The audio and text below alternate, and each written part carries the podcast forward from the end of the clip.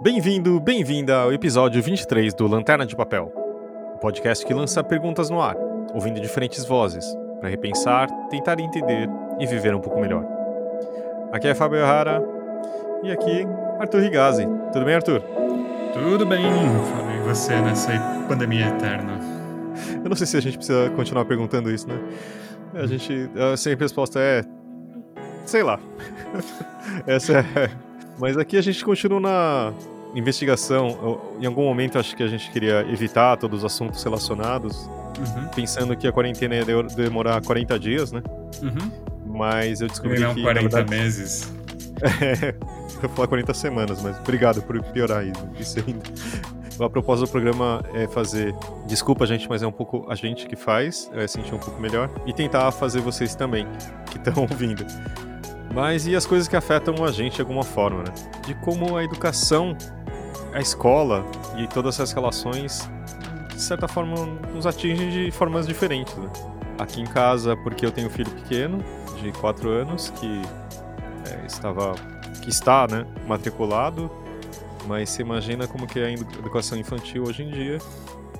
E aí na sua casa também é, é um pouco diferente, né, as coisas também, né? Tu tem, é. tem afetado, você tem percebido isso aí, né? É, no meu caso é do outro lado do balcão, porque eu sou casado com uma professora do ensino médio da rede particular aqui de São Paulo. Por sinal, ela fará uma participação especial para mostrar um pouco o, o lado dela durante essa pandemia. Ah, então já, já que você já introduziu, vamos ouvir a Érica. Vamos lá. Vamos lá? Oi, Fábio. Oi, Arthur. Tudo bem? É... Acho que falar né, de educação e dos desafios que a gente está tendo nessa época de pandemia é bem complexo, porque acho que uma coisa que é importante sempre levar em conta é que a educação ela é um universo com muita diversidade, pluralidade, enfim, contornos distintos. Então, né, um professor, pensar no, na docência, é um professor da rede pública, tem diferentes desafios da particular e, óbvio, isso toda a problemática, né, que acho que pode entrar numa discussão, mas eu vou falar um pouquinho da minha é, experiência da rede particular aqui da Zona Oeste de São Paulo, ou como a gente brinca, né, do Vale Encantado da Zona Oeste. Eu trabalho numa escola é, que o professor, ou melhor, a escola tem recurso e né, ela investiu nesse momento de pandemia, nesses recursos digitais, nessas plataformas. A gente vinha de uma estrutura em que a gente tinha o presencial, e a gente tinha o espaço virtual, mas não era obrigatório a utilização desse espaço. Então, é, eu, por outros, né, por outras já escolas que passei, tinha uma prática até com essas ferramentas, mas é, mesmo assim acabei ali, né, dentro desse novo, nessa nova instituição, é, investindo mais tempo no presencial. E Acho que o nosso grande desafio, né, quando eu olho para a escola em que eu tô, foi que em março todos fomos obrigados a fazer essa transição, né? E obviamente esse o desafio maior foi então como a gente diante de tudo que a gente já tinha planejado do trimestre, das atividades do curso, do desenvolvimento do curso, é, como desenvolver isso nesse espaço virtual, pensando né, que a aula não é uma simples transposição é, de, de conhecimento, ou mesmo, né, eu estou no espaço físico, então vou para o virtual, ligo a minha câmera e dou aula. Não, né? A gente pensa na, na, atividade, na dinâmica, na troca entre os alunos, no debate. A escola é muito maior que só conteúdo, né? Ela tem ali muitos elementos que a tornam né, esse lugar essencial. E então acho que o nosso grande desafio foi se ver então nesse momento tendo que usar esse espaço que para muitos era novo e aprender as ferramentas, né? Compreender qual é a utilização de cada ferramenta, que a ferramenta ela tem um propósito e e conhecer esse, esse universo, né? Que que é, já é, né, o ensino à distância ele já existia antes da pandemia, já tem uma metodologia, já tem todo um debate acadêmico também. Mas é como é que, então, enquanto professor, a gente também entra nesse espaço, né? Para oferecer para o aluno toda essa potência, né, de aprendizagem, de diversidade, que a gente no presencial vem construindo já com maior tranquilidade por ser um espaço que a gente conhece. Então, eu acho que um ponto, assim, positivo desse momento é que a gente, a partir de agora, né, não que ignorássemos, mas a gente acho que vai olhar para esse espaço virtual com mais é, segurança e com e pensar já nessas possibilidades né, de dialogar com o espaço presencial. E eu acho que o maior desafio que a gente enfrentou foi fazer isso com o barco andando, né? E as expectativas da família, a expectativa do aluno, as próprias expectativas do professor, né? Da instituição, família, enfim, dessa relação que já é uma relação conflituosa por natureza, né? É... Então, acho que é, essa formação que o professor poderia ter em tempos de tranquilidade, a gente está tendo que fazer também no susto e não no, no, susto no sentido de, bom, vou testar essa ferramenta já na atividade e vou ver se dá certo e se der a gente compartilha. Então, né, essa exaustão da aprendizagem, essa re, repensar o seu cronograma, suas atividades, né, para não ser uma mera transposição do espaço. Então, acho que esse é um desafio muito grande para o professor, né?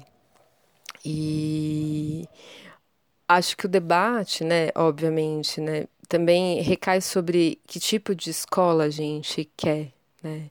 Então, a escola que eu tô, eu tenho, obviamente, o privilégio enquanto docente de ter uma escola que ela preza pela diversidade, então ela preza pelo, pelo debate, pela construção, não só, né, de, de sujeitos críticos, mas nessa tentativa de de diálogo com o mundo e pensando né, que não é só o vestibular o nosso objetivo. Eu sou professora do ensino médio, então tem uma preocupação óbvio com isso, mas é, isso não é o plano central das nossas aulas. Mas é isso, é uma escola também que investiu, né, cuidou dos alunos que não tinham recurso, né, que não tinham internet, que não tinham é, as ferramentas em casa. A escola deu conta disso. Então, os alunos, já nesse segundo trimestre, a gente entrou de férias antes, e eles, então, já têm aparelho, eles já têm internet. Mas eu fico me perguntando, né? É, essa é uma realidade muito específica, essa é, é um ponto, assim, que a gente vê como, de novo, o privilégio da rede particular. E o quanto, na verdade, acho que o debate precisa ser, né, em outro lugar, né? O que, que a escola, o espera desse da escola mesmo, né? O que, que o que as famílias esperam da escola. É, não sei, eu acho que se faz urgente pensar né, nesse, nesse espaço escolar, no sentido desse espaço escolar, né? E mudar essa discussão de para que, que ela serve, mas qual é o sentido da escola. Eu acho que em tempos de pandemia é, muitos foram, muitas foram discussões e muitas questões da escola, o professor sendo sempre exaltado, mas também olhar para esse professor, né, esse sujeito vivo, vivo também, né, que novamente está sendo sobrecarregado ali dentro dos seus afazeres. É... Então acho que esse é um desafio pensar nessa humanidade da escola né? E não um simples cumprir tarefas. Acho que é isso, assim, tem muita, tem muita coisa, mas é partilhar um pouquinho, acho que dessa, desse olhar e dessas angústias, tá bom? um abraço para vocês. Obrigada. Você quer responder a pergunta? Qual o sentido da escola, Arthur?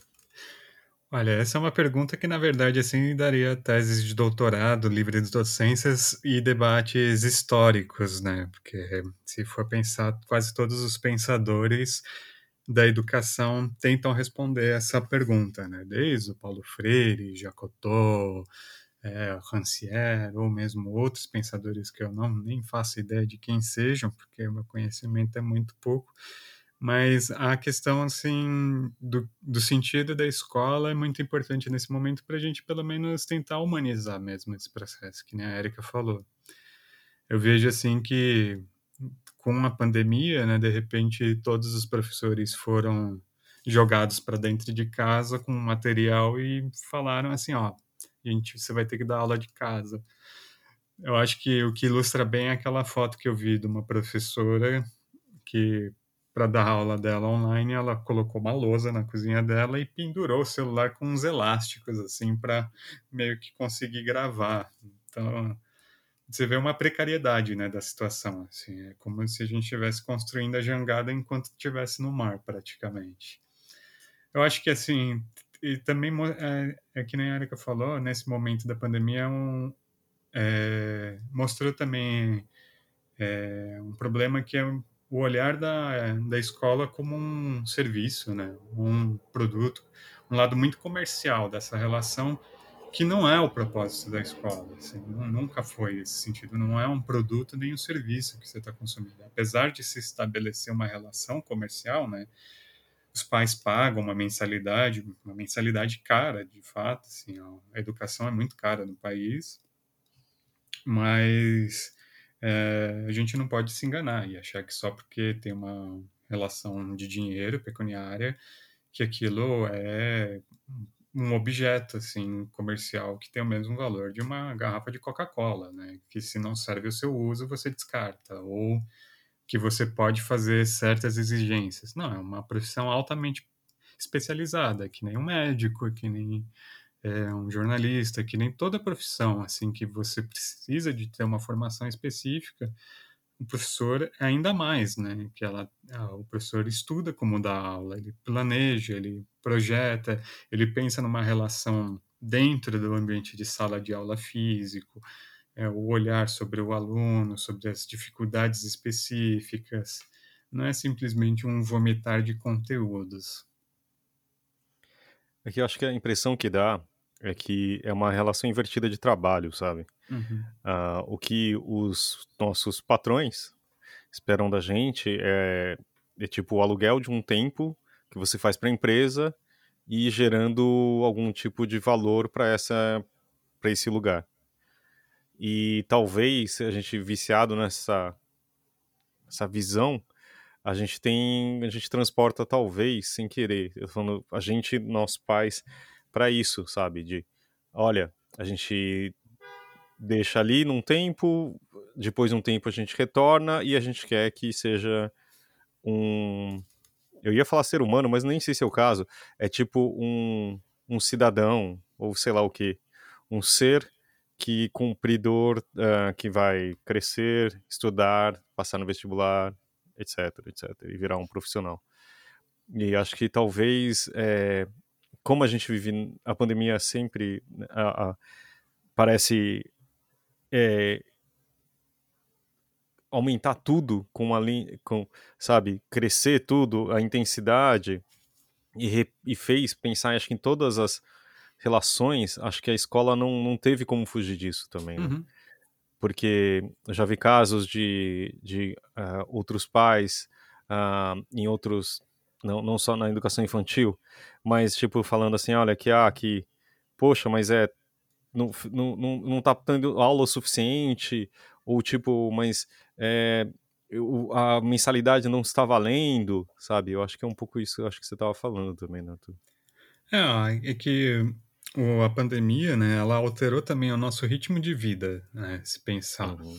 Então, por exemplo, para os pais, e tem muitos pais que estão tendo que trabalhar em casa também. Então, assim, você está em casa e você ainda é pai. Então, também tem esse problema dos pais, assim, que os professores, obviamente, não ignoram, não ignoram isso. É, então, assim, um tempo que o pai poderia trabalhar sem se preocupar com o filho, que o filho estava na escola, fazendo, tendo a formação com profissionais especializados, né, tipo cuidando da educação, etc. Esse tempo meio que voltou para a mão dele e ele ainda tem que continuar trabalhando, né, Uhum. com a pandemia, porque o filho está em casa, está vendo o pai, assim, criança pequena, ou mesmo criança grande, assim, meio que às vezes perde a noção desses limites que a sociedade impõe. E um pouco também é isso, né? Que a, esse, esse tempo que a escola ocupava na vida da criança, ele meio que desapareceu. É, Uhum. agora, assim, parece que meio que as escolas, justamente por causa de pressão dos pais, estão tentando manter a mesma rotina, mas não é a mesma coisa, né? Não, não, não, não funciona do mesmo jeito. É, e são muitas realidades, né? É tipo, você falou, o ensino médio é uma coisa, fundamental, o superior, infantil, são situações muito, muito diferentes, né? Né? O infantil principalmente, né? Os pais, então, assim, porque mesmo que os professores é, recomendem atividades, preparem material, é, você precisa ter a interação de um adulto ali para o estímulo, para estímulo motor mesmo, às vezes, não é nem uma questão só intelectual, né? Que tem atividade física, tem diversas atividades que são a escola tenta estimular na criança. E é o pai que tem que cumprir esse papel, né, de Uhum. fazer esses estímulos. Então também tem um pouco isso. Tanto é que o setor que acho que é mais afetado das escolas é justamente a educação infantil durante a pandemia, que acho que teve a maior evasão de, de alunos, né, de famílias, no caso. É, no ensino médio é um pouco ainda mais tranquilo que, é por assim dizer, o material teórico é em maior volume do que educação física e outras atividades que necessitem de um espaço físico mesmo. Mas a cobrança ainda continua, né? Ah, não está tendo aula suficiente. É, ou já escutei até que não está tendo uma, é, atividades o suficiente também. Né? As duas reclamações são comuns, um excesso ou uma falta.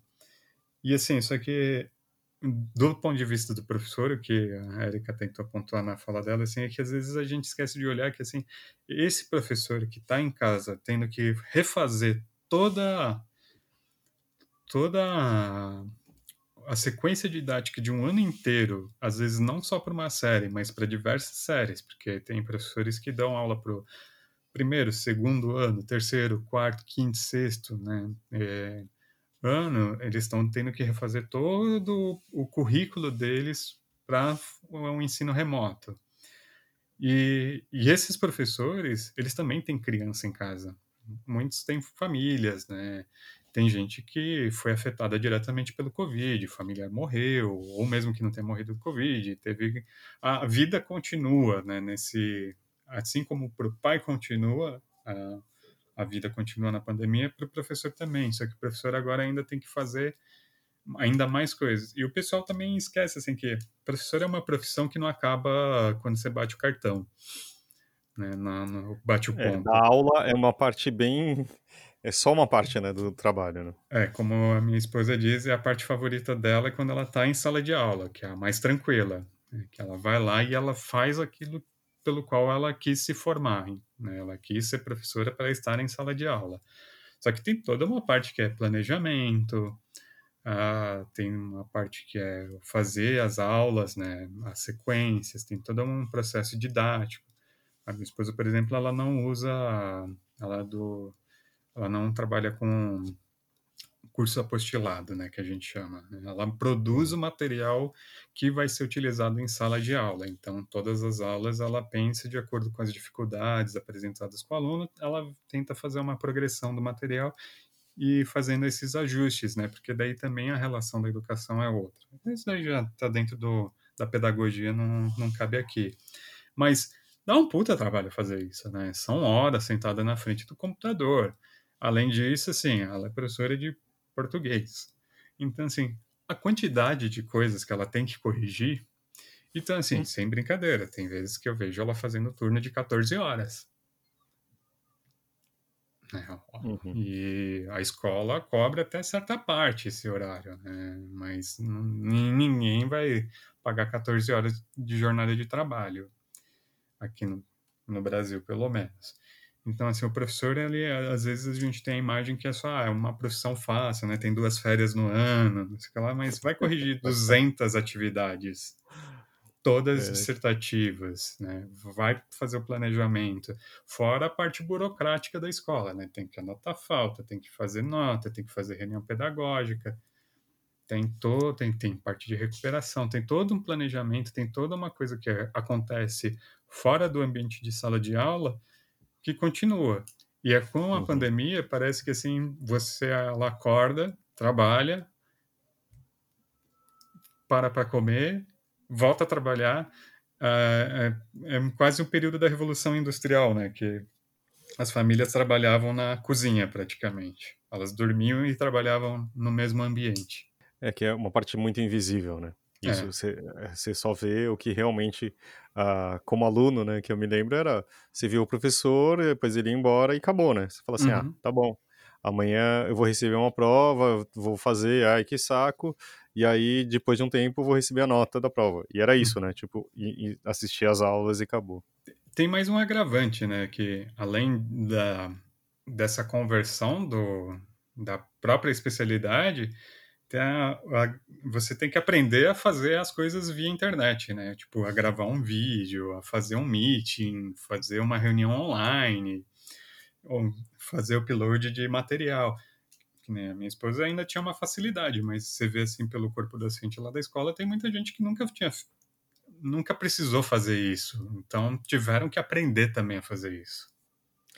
Acho que vale agora a gente ouvir a Miriam Araújo, que tem outro tipo de experiência ela da, é professora do ensino superior.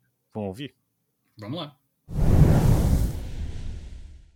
Olá, meu nome é Miriam Araújo, sou psicóloga e professora do curso de psicologia na Universidade Embi Morumbi. Fui convidada pela equipe da Lanterna de Papel para contar brevemente sobre alguns desafios e também facilidades que emergiram dessa necessidade brusca e repentina de tornar as aulas presenciais remotas. A primeira que menciono logo de cara diz respeito a ter de aprender a utilizar recursos tecnológicos em um curtíssimo período de tempo, por meio de tutoriais fornecidos pela instituição ou pela ajuda mútua né, entre os colegas, recursos que eram responsáveis pela realização das aulas controle de chamada, disponibilização de materiais para os estudantes e lançamento de notas. Então, plataformas inteiramente desconhecidas que precisaram ser dominadas de um dia para o outro por nós, docentes. Outra dificuldade diz respeito à interação com os alunos. Alguns poucos se manifestavam pelo chat, expressando dúvidas e comentários, e pouquíssimos utilizavam vídeo ou áudio para se comunicar comigo. Não poder ver a expressão facial dos estudantes, ouvir suas vozes, fez muita falta para balizar se aquilo que eu estava dizendo tinha sentido ou não. Percebi logo no começo das aulas remotas a adoção de uma postura mais passiva por parte dos estudantes como se esperassem que eu ficasse falando sozinha, palestrando sobre algum assunto, sem precisar interagir com eles. Muitos, inclusive, saíam da aula a qualquer momento, principalmente quando eu propunha alguma atividade que requeria mais participação deles, ou então faltavam, pois, como a aula ficava gravada, eles poderiam assisti-la depois. Para lidar com essa dificuldade, eu precisei lançar mão de diversas estratégias, então deixar 30 a 50% do tempo da aula para uma apresentação expositiva, dialogada, utilizando mais imagens, vídeos, slides para conquistar a atenção dos alunos e disputar com todos os estímulos né, do ambiente doméstico deles e dispor outro tempo da aula para atividades que eles precisavam desenvolver em pequenos grupos, ou seja, participar ativamente, como discutir uma questão, desenvolver uma pesquisa, preparar uma apresentação, um seminário e até mesmo uma dramatização. Também comecei a solicitar insistentemente que os alunos ligassem a câmera ou falassem comigo pelo microfone, sempre que possível, durante a aula. Foi interessante que quando eles começaram a se mostrar, logo os colegas e eu também manifestavam seu sentimento de saudade e afeto. Ah, que legal, fulano, que saudade de você, como você tá bonito. Enfim, isso foi bem importante, principalmente para mim, que considero que a emoção e razão precisam trabalhar juntas para que possamos propiciar situações de aprendizagem mais envolventes e significativas. Sem dúvida, outro ponto crítico diz respeito aos barulhos no ambiente doméstico. Por exemplo, há obras no apartamento do vizinho hoje e eu precisei esperar até o almoço para conseguir gravar esse podcast. Na aula, ela precisa acontecer independentemente de ter barulho ou ter silêncio, com barulho da furadeira e tudo. Então, isso atrapalha bastante a concentração.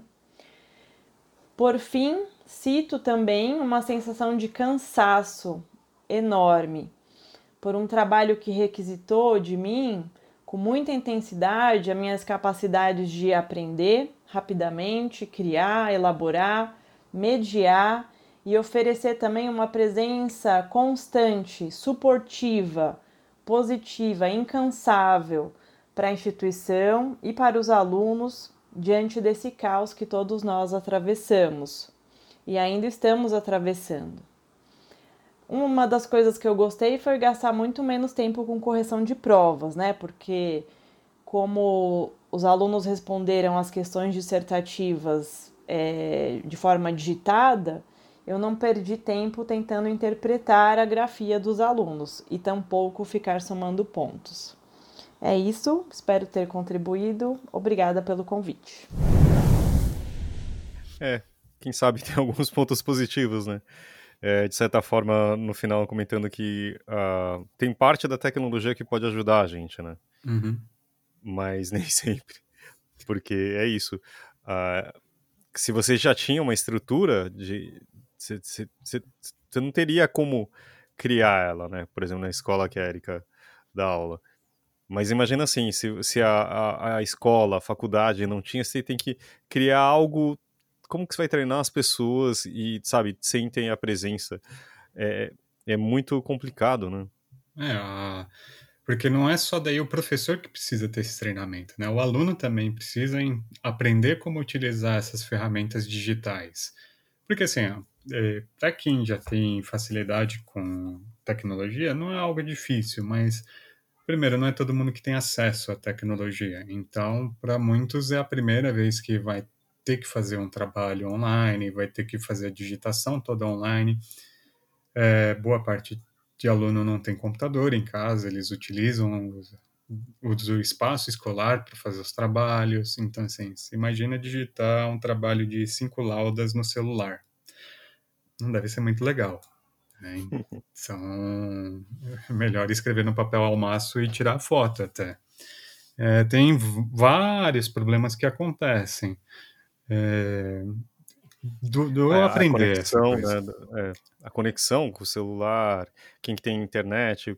você vê, se você vê aula no celular, a sua tela, né, sua lousa, digamos assim, é muito menor também, né? É, eu já li, já vi artigos que mostram que, por exemplo, a analogia de reunião, a gente só faz reunião online agora, né? Uhum. É, de como você é muito mais desgastante, porque você tem que precisar de muito mais atenção porque a qualidade de som, de imagem nunca é o ideal, é, sempre tem um delay, um atraso, né? Sempre tem, como vocês, vocês ouvem aqui, a gente às vezes se atropelando, mas é por isso, porque tem alguns milésimos de segundo que a gente não você não percebe, você não tem toda a percepção, né? E uhum. acho que uhum. isso, imagina isso para num exercício de, de, aprender e de ensinar, né? Não, e assim, é, tem essa questão da infraestrutura, né? Que ah, para o professor, por exemplo, né, a, a, internet. Aqui em casa caiu a internet um dia, no meio da aula. O que, que a minha esposa teve que fazer? Dar aula no celular usando o 4G dela. Ela ainda tinha essa opção de eu sacar o celular e conseguir se conectar, mas hum, nem todo professor tem. Além disso, é um custo que está saindo do bolso do professor. A internet de casa, quem está pagando é o professor. É, para o aluno também, né? Eu tenho uma amiga minha que dá aula na rede pública de Minas Gerais, numa cidade do interior lá. Os alunos não têm acesso à internet e a Secretaria de Educação quer voltar no sistema online. Como, né, cara pálida? Tipo, como você vai fazer isso? Se os meninos, para acessarem qualquer coisa na internet, eles iam num, num canto da quadra da escola para pegar o Wi-Fi do restaurante do lado. Então, assim, uhum. são muitos Ou vai para a praça da, da comunidade deles, que teoricamente eles não podem sair, mas é o único lugar que tem internet, né? É, e fora isso, também tem problema de sinal, se for no 4G, que tem gente que mora em regiões que não tem acesso ao sinal de 4G, porque a gente que mora em São Paulo, por exemplo, é, é fácil. Né? Em todo lugar uhum. tem sinal de internet. Até na, se você for em algumas praças públicas de São Paulo, tem sinal de Wi-Fi grátis. É, mas não é a realidade nem do estado de São Paulo. Você sai da cidade de São Paulo, você não precisa nem dirigir muito longe. Duas horas aqui você já tem problema de sinal de celular. É, não, mas acho que mesmo na grande São Paulo, estava vendo assim, o sistema, acho que de ensino médio e é, fundamental do Estado de São Paulo, do, do governo, é, tentou ou passou para ensino à distância também, só que diz que, se eu não me engano, 40% das pessoas não fizeram nem o login inicial uhum. desses alunos, né? Porque é isso, é imaginar que só que a, uma, a classe média é, consegue, porque é isso, né? Você tem estrutura, você tem esse tipo de coisa. É como aquela propaganda que o Ministério da, da da educação o Mac fez em relação ao Enem, né? Uhum. é só você estudar no seu MacBook Pro de 10 mil reais, que aparecia, né, todos os aparelhos, e o seu iPhone de 5 mil reais, você vai, é só você estudar, entendeu? Vai dar tudo certo, né? E, e fechar os olhos para que a gente vive num país muito diferente, né? É, e tem outra... Não, uma dúvida falar. que eu tenho, Arthur, é, é assim, teoricamente, quem que deveria dar essas ajudas, assim? É o Estado? Ou tem a Secretaria de Saúde, o MEC? Não, não deveria ter algum tipo de uh, diretrizes, uma, auxílio, algum tipo de, sei lá. Acho que na rede pública, sim, obviamente seria o, as secretarias de educação, né? No caso, do, cada uma que for responsável pelo ensino, né? A Secretaria Municipal, a Secretaria de Estado, que deveria dar essa ajuda. Só que o problema é que a gente vive um ciclo de sucateamento da, do sistema educacional brasileiro há muito tempo. Aqui em São Paulo é mais evidente, né? A gente teve o movimento dos secundaristas, que lutou contra o sucateamento do ensino médio aqui em São Paulo, da gestão do, na época do governo Alckmin. É, a rede de ensino superior tem sofrido constantemente também ataques, né, cortes de verbas. Então, assim, e com a pandemia isso não melhorou em nada. Pelo contrário, eles estão, parece que se aproveitando para tornar a situação ainda mais insustentável, quando na verdade assim você percebe que mais do que nunca o sistema público se tornou importante, porque tem família que não, não consegue mais pagar a escola particular, porque muitas famílias perderam os negócios por causa da pandemia, que teve que fechar, é, ou mesmo. É, e eu estou falando da classe média, né? Teve muita uhum. família de classe média que o pai perdeu o emprego porque foi demitido, ou fechou o negócio. E assim, é uma lei nacional que as crianças precisam estudar. Então, qual é o recurso? Ir para a rede pública, que não é um problema. É, estudar, depender dos serviços públicos do país, não é um problema.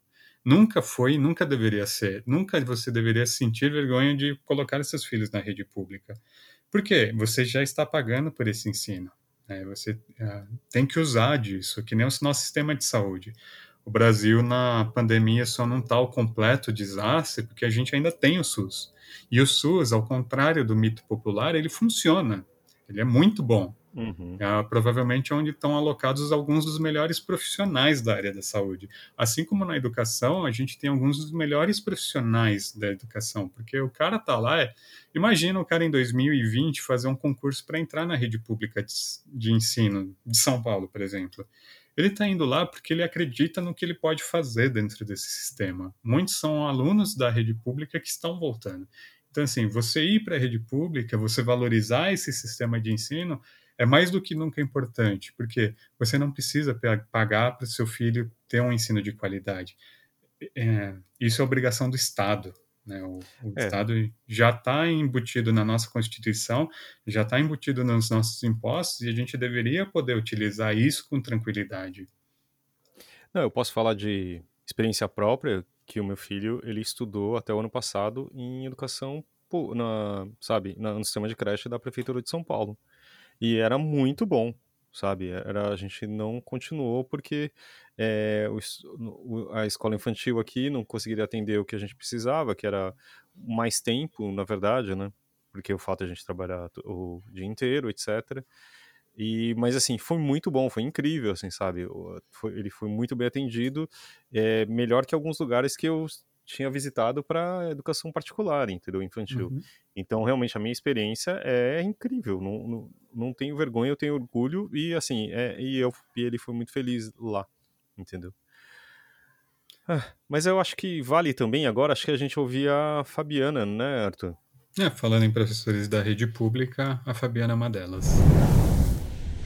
É, oi, é, obrigada pelo convite, Arthur e Fábio, para eu estar aqui hoje e bater esse papo com vocês. É, meu nome é Fabiana, eu sou professora. É, já trabalhei em várias escolas e no momento eu sou professora do Instituto Federal de São Paulo. É, é, eu vim falar um pouquinho com vocês então sobre essa questão do ensino remoto, né? Do vou tentar falar um pouquinho do meu ponto de vista na escola pública, né? É, mais especificamente no Instituto né, Federal onde eu dou aula. É, a instituição, né, o Instituto Federal, está se organizando já faz algum tempo para tentar lidar com esse contexto da pandemia, né? e por meio de pesquisas a respeito do acesso à internet dos alunos, a possibilidade de eles terem em casa equipamentos, é, computador ou tablet ou celular, o que, que eles têm, né? É, como é o acesso à internet deles. É, a gente foi descobrindo ao longo do tempo que nós temos alunos que às vezes o problema é falta de um espaço para estudo em casa. Muitos estudariam na mesa da cozinha, onde a família faz a refeição. É, a gente tem alunos que moram na zona rural ou em outras regiões que às vezes o acesso da internet não é muito bom. É, alunos que só acessam a internet pelo celular e às vezes com pacote de dados que não é muito eficaz, não é muito potente, não é? É, e também né, pesquisamos a respeito dos, do, das, das, características do acesso dos professores, né, dos docentes, e tem todo tipo de história, né? É, a respeito dos equipamentos, da capacidade da internet, mas também da composição familiar, às vezes é, são trabalhadores, trabalhadoras que hoje estão com as crianças pequenas em casa e como faz para dar aula remota e cuidar das crianças, às vezes não tem com quem deixar, quer dizer, é um contexto bastante complexo, né? E diante desse contexto, o IFE tem tentado pensar em soluções e não tem sido fácil, né? Estamos num momento de reflexão, caminhando, claro, para a implementação de um ensino remoto que a gente pretende que seja com a maior qualidade possível, mas foi preciso bastante reflexão internamente, né? E é, é, claro que diante desse contexto, né, as famílias dos alunos também vão precisam e vão se esforçar para fazer tudo isso dar certo, né? É, muitas famílias têm perfeita uh, consciência da importância da, da educação de qualidade para os seus filhos, para o futuro deles, para o futuro da família. Então, é, é claro que é, vai haver esse esforço, né? Mas a gente sabe que para, em alguns contextos, o, é, as dificuldades são muito grandes, né? E toda a reflexão até o momento tem sido no sentido de pensar em como lidar com essas dificuldades, né? É, sempre na perspectiva da não exclusão, porque veja, é muito fácil implementar o, ensino remoto e não pensar muito na, em, nos alunos que como eles vão acessar a internet, se vão acessar, como vão dar conta de fazer isso, ou então implementar, né, como o Estado implementou, por exemplo, uma plataforma que é, nós temos visto aí né, notícias de que às vezes os, muitos alunos não conseguiram sequer acessar a plataforma pela primeira vez. E os que conseguiram acessar alguma vez não se sabe como está o acompanhamento deles né? É, a gente não quer fazer uma coisa pro forma, assim, para poder dizer nas notícias que os alunos estão estudando, né? Mas para que seja oferecido uma, um, um, a educação de qualidade, como sempre foi o propósito da instituição, né? Também sei a história de outras é, instituições, né? Universidades. Eu, eu já trabalhei numa universidade federal, por exemplo, e eu tenho notícias de lá é, por meio de amigos, colegas que ainda estão lá. É, uma informação que eu tenho, por exemplo, de uma amiga que numa das disciplinas em que ela dá aula, tem por volta de 30 alunos matriculados, e ela tem reparado que no ensino remoto, nas atividades de aula, é, por volta de 17 alunos têm frequentado, né? E como faz, é, o que fazer diante desses outros 13 que não estão aparecendo? Entende? É, a pergunta para o professor e para a instituição que se preocupa com o aluno diante disso é: o aluno que não frequenta é por que, que ele não está frequentando? Né? É porque ele não quer, simplesmente? É, falta de proatividade, como eu já ouvi alguém afirmando, né, que ah, vai acessar quem tem proatividade. Mas será que não foi a dificuldade com os meios de acesso que prejudicou a possibilidade, diminuiu as possibilidades desse aluno participar desse processo? E se o aluno trancou? No ensino superior existe essa possibilidade de trancamento né, da matrícula. É, e o aluno pode trancar e voltar depois, isso é possível, mas desses que não estão frequentando, é, será que é porque trancaram? Ou é porque eles não conseguem aparecer? E o quanto desses que não estão frequentando, ou que não acessaram as plataformas, ou que, enfim, será que muitos deles evadiram, ou seja, desistiram mesmo? Esse é um número que nos preocupa muito, porque é, e deve preocupar todo professor e toda instituição e todo país que se preocupa com a formação dos seus estudantes, porque é, a gente tem que encarar um, uma consequência que pode advir de todo esse processo do ensino remoto hoje, que é a questão da desigualdade, é, que é um problema grave no Brasil, sempre foi. E dentro da, desse contexto da educação, a gente sabe que houve, nos últimos anos, um período de abertura, de expansão do ensino público de qualidade.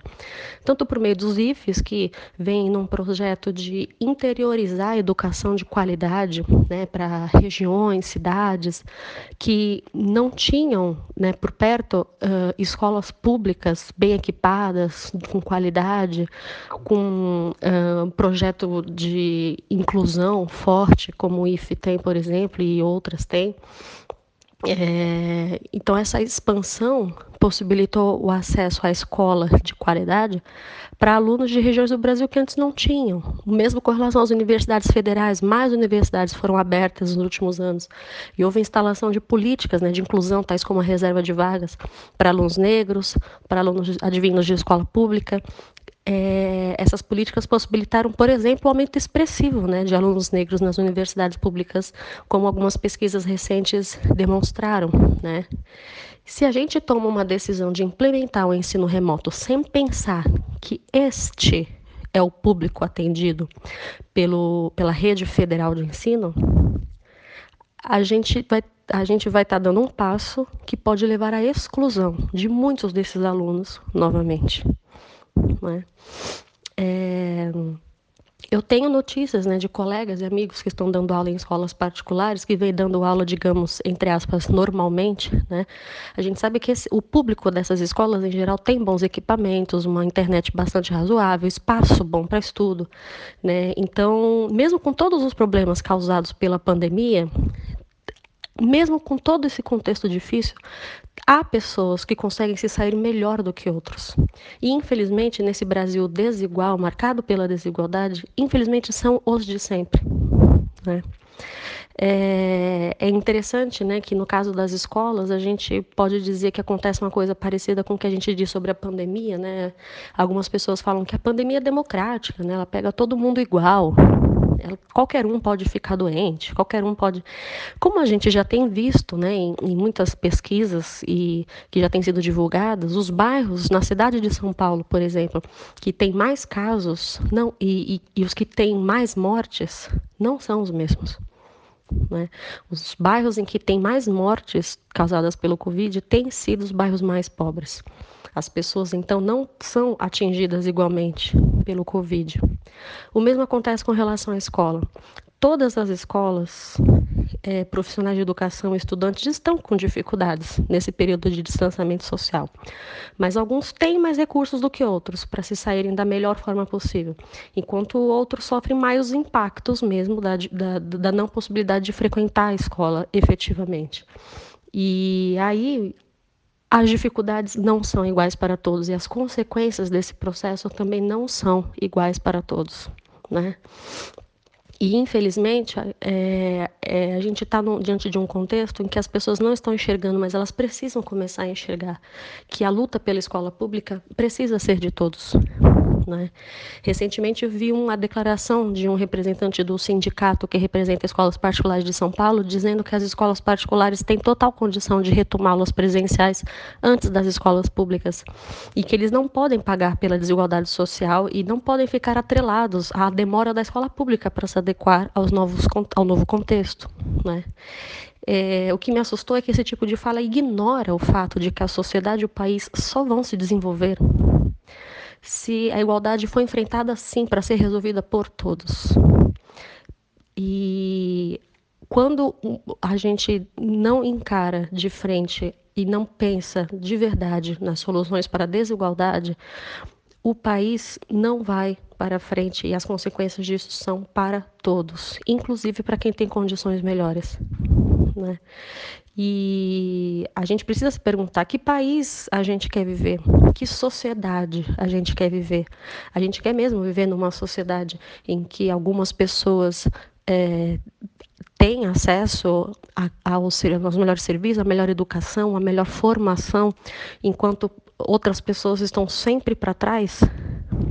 Eu acho que esse contexto da pandemia nos colocou diante desta encruzilhada é, é um momento no qual a gente precisa se dedicar, sim, a pensar sobre a escola pública.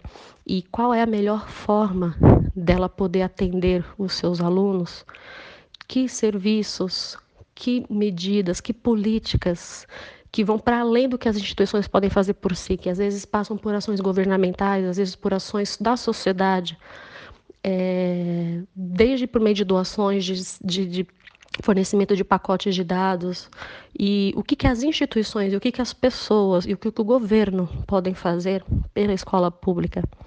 E eu acho que para enfrentar a desigualdade social do Brasil, a desigualdade na educação é um desafio muito grande que este momento está nos mostrando que a gente precisa encarar. Obrigada pela oportunidade, um abraço para vocês, boa sorte para todos nós.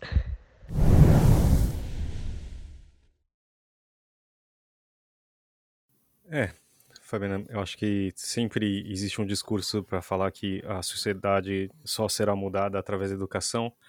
Eu acho que a gente tem um exemplo muito claro que tem gente que não quer que mude, né?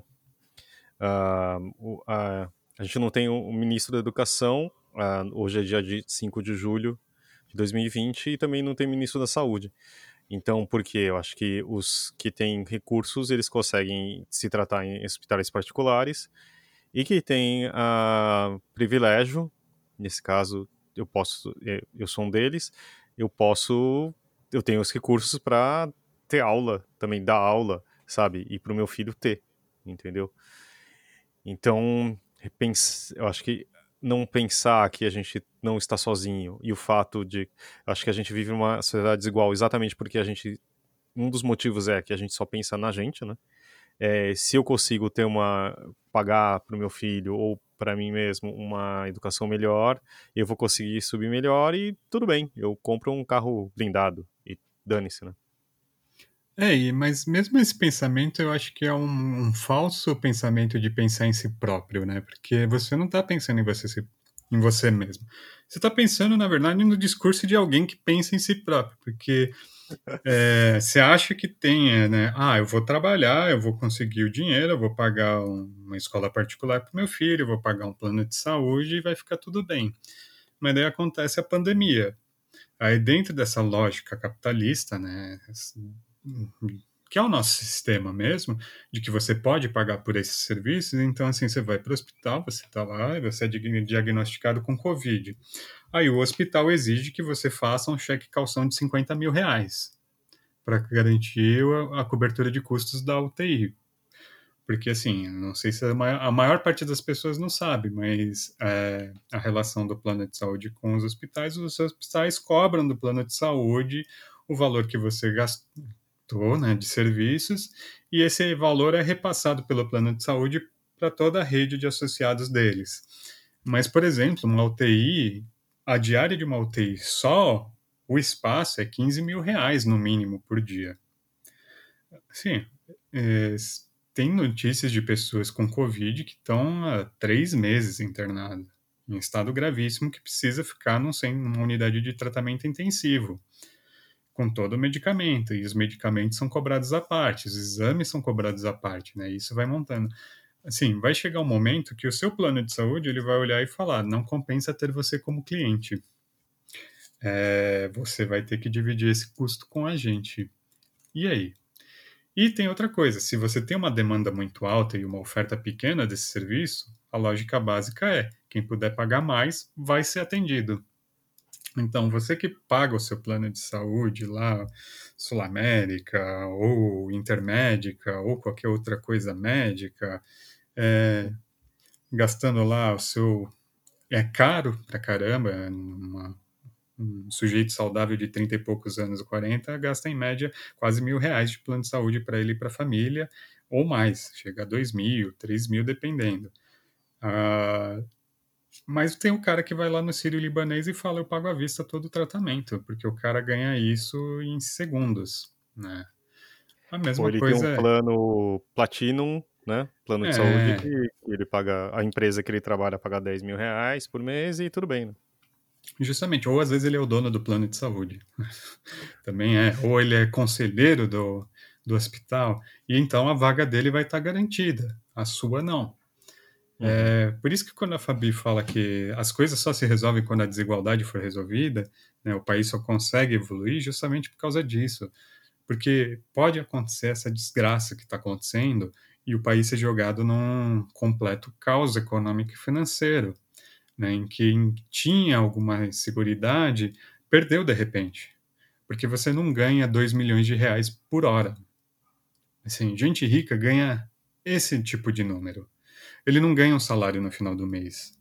Essa pessoa nem sabe o que é um boleto, você sabe o que é um boleto, e você se fode para pagar esses boletos da, do plano de saúde, da educação. Quando, na verdade, assim, uh, o nosso governo, principalmente, ele já garante isso. Está né? Tá na nossa Constituição que é dever do governo garantir saúde e educação para o seu povo, justamente com uma alimentação. Só que a gente esquece desses detalhes tão pequenos e aos poucos o nosso governo está tentando tirar isso da gente, né? o fato de a gente não ter um ministro da educação e não ter um ministro da saúde não pode ser mais emblemático. É uhum. porque uhum. eles querem acabar com esses sistemas. E eles estão fazendo isso pela técnica da terra devastada. Eles literalmente estão aproveitando que está tendo uma pandemia para dizer, ó, o sistema está falido, então é melhor fechar. Ao invés de olhar e falar, não, esse sistema está salvando vidas e precisamos justamente melhorar eles. O pessoal da rede pública de ensino, o pessoal está fazendo milagre. Eles estão fazendo milagres há muito tempo, né? desde que foi implementado o Sistema Universal de Ensino no Brasil. Estão tentando fazer com que a coisa funcione, que é, a gente traga conhecimento e pensamento crítico para para os nossos cidadãos, para justamente eles poderem olhar para o governo deles e tomarem decisões conscientes. É, é, é, você vê que é um, uma técnica de obscurantismo, assim, que é contrária às próprias ideias liberais. o que é mais bizarro, né? Somos conservadores nos costumes e liberais na economia. Não é assim que funciona, gente. Ou você é liberal no sentido liberal mesmo, que todos somos iguais e temos direitos iguais, ou a gente não é nada. É, me deixa meio puto isso. E a educação, é. assim, foi jogada nesse nesse caos político. Né? Nessa ignorância ou numa Parece exagero, mas assim, cada vez eu tô convencido mais que é, parece calculado, né? Do tipo, olha, quem que tá morrendo agora, no começo tudo bem, se tinha. O, todo mundo tava morrendo, né? Que, que a Fabiana, a Fabiana comentou no começo. É, mas agora são os mais os pobres, né? Porque é uhum. onde o sistema está mais sobrecarregado, agora o Einstein e o, o Sírio estão tão livres, estão mais tranquilos, a população do interior, onde tem menos estrutura ainda, e aí vai indo, né? E a educação também, você imagina. Você imagina como vai ser o Enem desse ano, como, como vai ser o perfil de quem vai entrar. Já, já, já era difícil, né? Já era uhum. mais para os privilegiados. Agora, então. É. Esse caos gigantesco que eles estão fazendo acontecer. E não precisava ser assim. Você olha e fala, por que, que os mais pobres estão morrendo? Né? Não é porque ah, eles não sabem se cuidar, ou não é nem só uma questão financeira, é simplesmente porque está tendo reabertura dos comércios, na verdade nunca fechou para eles, porque se você pensar, o setor da construção civil nunca parou, né? Ah, fora os empregos informais de diarista, faxineiro, que também muita gente não parou.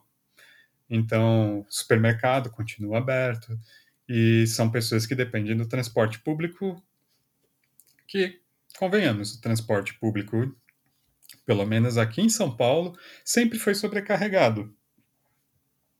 É, agora virou um criador de Covid-19, né? Então. É onde que as pessoas mais pegam. Porque eles são fechados em ambientes fechados, com muita gente, é. etc, etc. O cara que pega o carro com ar-condicionado e vai trabalhar, ele não tá correndo risco. Agora, o cara que vai pegar o ônibus das 5 horas da manhã com mais 100 pessoas no mesmo busão, esse cara, você pode usar máscara, você pode usar luva, você pode sair de casa banhado, besuntado de álcool em gel, que não há milagre, né? Não há santo que faça milagre nesse caso. É, e tentando voltar um pouco aqui, é o é, quer dizer, você terceiriza, né? Você é o patrão, você terceiriza o risco, então você fala para os seus funcionários voltar a trabalhar, mas você continua lá no seu encastelado na sua casa, é. no seu mansão no Morumbi, né?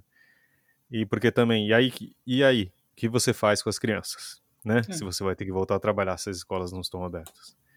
O que, que essas pessoas estão fazendo, né? Não é, faço é, ideia. e é com a, e, e tá se projetando a reabertura das escolas, acho que para setembro. Né? Porque ainda mais que o discurso oficial dos governos é que as crianças são menos propensas a terem a doença, que é uma mentira. Né? Elas correm tantos riscos quanto como elas são transmissoras da doença. Então, assim, você está colocando em risco mais pessoas que não são têm menos chances de conseguirem um leito, né? Os professores, os funcionários dessas instituições, né? Que uhum. eles vão acabar levando isso também para os bairros onde eles moram. Acho que, se eu não me engano, é, tem uma notícia que esse final de semana que o Texas abriu as escolas e teve que voltar atrás. Por que é. será? Hum. É? é só ver os números depois de infectados e mortos. Ah, tentando só finalizar em outro tom. Uhum.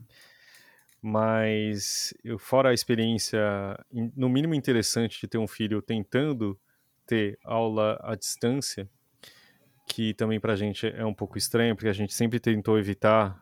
Para crianças de 4 anos não é ideal você ter muito tempo de tela, mas agora a gente coloca ela para assistir aulas. E em alguns momentos a gente tem que apelar para isso para poder trabalhar também. Então, uhum. tudo muito estranho. Mas a gente sabe também que tem uma professora que é incrível, que prepara material para todos os alunos, faz na escola, sabe, um monte de coisa para durante a semana, manda uma programação, sabe? A gente sabe que não tem sido fácil para ninguém, mas a gente sabe também que é que a gente não, não, não quando pensava em AD, eu acho que não estava pensando em ensino infantil, né? uhum. e ainda mais nesse momento. Mas eu, te, eu, eu dou algumas aulas é, para cursos de para profissionais de editoras, né? E o ano passado já dava para um MBA de publishing e eu dei algumas aulas presenciais, tal, né? Não são tão recorrentes assim, de tempos em tempos. E aí eu tinha aqui nesse curso, nesse ciclo de MBA na Casa de Educação, é, me chamaram, olha, o que, que você acha de você dar aula para que eu trabalho com tecnologia para editoras? Né? Eu falei, acho que é tudo bem. Você começar para essa turma se dar aula remota. Eu falei, ah, vamos tentar. E foi uma experiência também, como você falou, assim, você tá na aula é completamente diferente, sabe? E eu dei em AD também, que é é uma outra coisa que a gente está falando, porque a estrutura é feita para aquilo, você usa software especializado, as pessoas têm outro tipo de interação. É, você se, se inscreve naquilo, né? Sabendo uhum. que é AD. Agora, a parte remota foi uma coisa muito diferente. Foi, no final, foi como são para adultos e tudo. Eu achei que até os momentos foi melhor, porque eu também repensei o, o tipo de conteúdo, usei vídeos, é, participação é, sabe, uma série de coisas, tentando que as pessoas interagissem mais. E foi engraçado que eu senti que as pessoas estavam prestando mais atenção uh, na aula remota do que na presencial. Né, porque na presencial às vezes você tem muito o celular na mão uhum. e às vezes isso te distraía mais, né? Mas eu pedi para Damares, ela é uma ouvinte também, ela teve essa aula. Ela não vai falar da aula, mas ela fala um pouco da experiência que ela tem nesse tipo de educação agora. Bom dia, gente. Boa tarde, boa noite. Não sei que horas vocês vão estar ouvindo isso, mas eu sou Damares. O Fábio me chamou para falar sobre como tem sido o EAD e como é que foi a minha transição de aula presencial para EAD, para essa mudança toda, que eu faço um curso de MBA. E ele foi meu professor de MBA nas aulas presenciais e depois ele teve que me dar aula online também, então coitado, né? E, e aí é isso, porque eu optei por fazer as aulas presenciais, apesar de morar no interior de São Paulo. Eu ia para São Paulo a cada 15 dias e são quase 500 quilômetros de distância, então era uma viagem bem doida, mas ainda assim eu optei por fazer presencial justamente porque a AD não é minha praia. E acabou que eu tô tendo que terminar meu curso de MBA online. Então essa coisa ficou meio difícil e aí por isso que ele me convidou. Então, a questão é bem assim, eu não sou organizado o suficiente para fazer curso online e foi por esse motivo que eu optei pelo presencial. E aí eu ia para São Paulo a cada 15 dias e tal, e eu já tinha uma rotina, o hostel que eu ficava era, sei lá, 100 metros da, da onde eu estudava, o lugar que eu sempre comia, tudo era todo dia ela faz tudo sempre igual, era quase minha rotina de toda vez que eu ia para São Paulo para estudar. E quando a pandemia chegou, né, corona, a gente achou que fosse, ah, sei lá, uma semana, duas, sei lá, um mês em casa, quem sabe. Mas não, eu já tô há quase quatro meses em casa.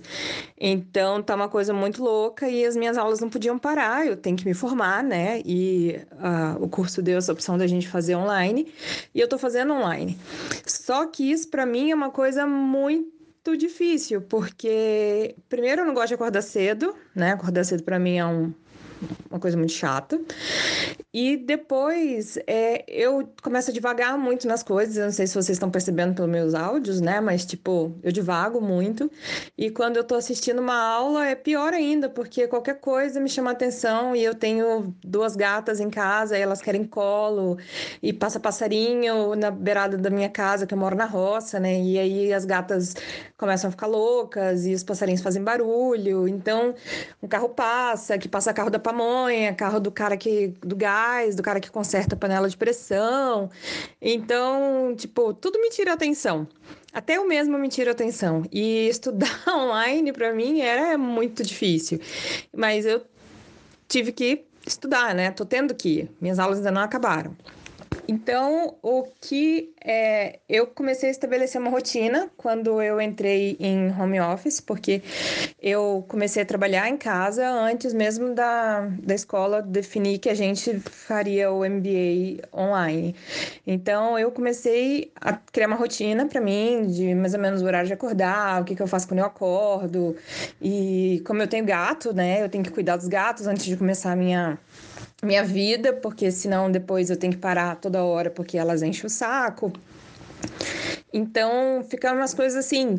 É, foi isso que eu criei. Eu tive que criar uma rotina muito louca de tipo, tem que acordar, você tem que arrumar cama, você tem que tomar banho, você tem que comer, você tem que cuidar dos gatos.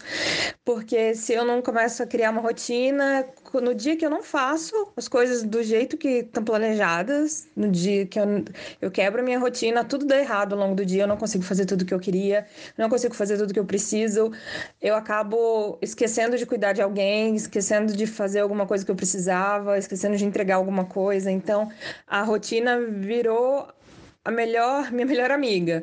E eu tive que criar rotina para tudo, né? Para fazer exercício em casa. Eu ia na academia todo dia e eu não posso mais ir na academia. É, eu ia no mercado três vezes por semana, quatro vezes por semana. Eu não vou no mercado mais. Tem, eu passei mais de mês sem sair de casa. Eu tive que comprar uma bateria para o meu carro, porque meu carro não pegava mais de tanto tempo que ele ficou parado. E o carro é velho, né? E aí a bateria também é velha e, e, por aí vai. Aí eu tive que trocar a bateria do carro no meio da pandemia, porque no dia que eu precisei ir no médico o carro não pegava. Então, esse tipo de coisa que a, tudo ficou muito, muito difícil, né? E estudar para mim ficou Pior, porque são quatro horas de aula num sábado de manhã, o que é muito delícia você acordar um sábado de manhã para estudar, né? E eu acho que todo mundo que trabalha durante a semana inteira espera o sábado e o domingo para dormir até mais tarde, mas eu tenho que acordar cedo para estudar. E eu acordei cedo para estudar e eu tenho acordado cedo todos os sábados. Eu não perdi nenhuma aula desde que começou a pandemia. E é muito orgulho de mim mesma por isso. Mas é, é muito difícil porque ah, não sou, eu não moro sozinha, eu tô na casa dos meus pais. E meu pai corta grama, minha mãe mexe na cozinha. E tudo isso atrapalha você concentrar em uma pessoa desfocada como eu, assim, uma pessoa que perde o foco muito fácil. É, isso é muito difícil. Então eu acabo tendo que ficar isolada no meu quarto e é o que eu tenho feito para conseguir estudar. Não vou te dizer que tá legal, que tá bom, que eu prefiro, mas pelo menos tem dado certo. A coisa deu tão certo, sim, tem dado tão certo, pelo menos eu acho, né, que tem dado, que eu comecei a fazer outros cursos online, porque como eu tô assim, não com muito tempo sobrando, mas como eu tô em casa o tempo todo e eu tive que criar essa rotina para mim, para sobreviver ao, ao, isolamento e a ficar em casa, porque mesmo que eu não saísse muito de casa, porque eu trabalhava muito e quando eu, eu tinha final de semana eu tinha que viajar para São Paulo e quando eu estava em casa eu tinha uma série de outras coisas para fazer porque eu passava praticamente duas semanas fora de casa eu tive que criar umas outras coisas para eu fazer. Então eu comecei a fazer uns outros cursos online e eu estou fazendo um outro curso de literatura e eu fiz um outro curso e coisas para eu ter é, etapas diferentes ao longo dos dias para poder ter o que fazer, ocupar o meu dia e ao mesmo tempo não ficar divagando e não ficar perdida, né? Só vendo TV o dia inteiro ou só lendo o dia inteiro ou só jogando no celular, no computador. Eu até tive que reinstalar o The, tive que reinstalar o The Sims, tem noção? Tive que reinstalar o The Sims porque eu precisava de alguma outra coisa para me distrair e eu já não jogava The Sims há mais de um ano e eu precisei, porque era o tipo de coisa que para eu conseguir me focar no estudo, me focar no trabalho, eu tive que criar uma série de outras coisas para a, a, vida funcionar, né? E foi isso que eu fiz. Então eu tenho uma rotina e a minha rotina de estudo é nessa vibe de tipo eu tiro duas, três noites por semana para dar uma lida, para dar uma estudada, porque sábado eu tenho aula e eu tenho aula é, online no, de literatura e eu tinha aula online de como fazer um e-book e eu fui fazendo várias coisas ao mesmo tempo, e ao mesmo tempo eu li, sei lá, uns 30 livros durante esses quatro meses de pandemia que eu tô em casa, porque eu tô com muito tempo em casa e eu não tenho dormido muito bem, então eu não durmo, eu leio. E eu limitei tanto de tempo na frente da televisão, porque, né, não dá para ficar na frente da televisão a vida inteira, mas eu assisto televisão também todo dia, porque é um jeito de desanuviar a cabeça e eu passei a cozinhar e tal. Isso tudo me ajuda a, quando eu preciso estudar, eu estudar melhor. Parece meio doido, mas é assim que tem funcionado para mim e tem funcionado. Eu tenho conseguido estudar e fazer tudo e tá dando certo, pelo menos deu até agora. Vamos ver, né, como é que continua essa vida.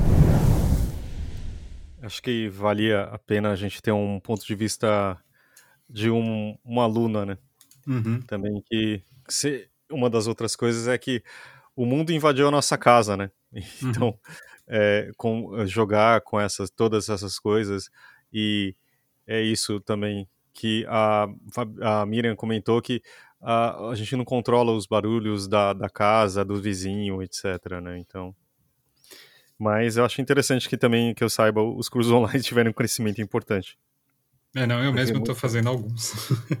é, então, eu acho que vale, tem acho que um pouquinho de esperança. É, é, tá difícil ter esperança nesse momento, mas de repente a gente vê também toda a importância que a educação tem na nossa vida e como a Erika comentou, de a gente estar tá repensando também como é o papel dela, né? Da uhum. educação que antes a gente que era uma das poucas coisas que não mudaram desde a da Revolução Industrial, em certo sentido, que é uma pessoa na frente falando e o resto recebendo a informação e, tem, e virando um profissional, que isso tem mudado, mas eu acho que é com um, uma coisa enorme dessa, acho que a gente não tem como sair dessa sem mudanças, né? Assim espero, né? Porque com um evento tão traumático e com tanta turbulência acontecendo nesses processos, é, seria um desperdício, né? Passar por tudo isso que a gente está passando e sair disso de uma mesma forma ou pior. É, é o momento de olhar e valorizar justamente tudo que a gente tem conquistou ao longo dos anos da educação e tentar olhar para onde a gente consegue ir com a educação, né? Depois dessa pandemia. Acho que isso é o mais importante. É, porque também, por outro lado, o brasileiro tá percebendo que piorar sempre dá. É. E a gente vai, então, encerrando por aqui. Obrigado, Damares, a Miriam, a Fabiana a, e, claro, a Érica e a todo mundo que tá ouvindo até agora. Valeu, Arthur. Muito obrigado, Fábio. A gente vai. Ah, Claro, a gente vai falar de outra coisa na semana que vem, né? Uhum. agora a gente não sabe se vai ser um episódio muito fofo ou muito triste, porque a gente vai falar de bicho de estimação. Se você também, a gente gostaria muito de ouvir as suas histórias também, você que está ouvindo. Escreve pra gente no lanterna de papel podcast@gmail.com ou lá no Facebook e Instagram do Lanterna de Papel. Tá bom? Tur, até semana que vem. Obrigado, cara. Até. Tchau, tchau.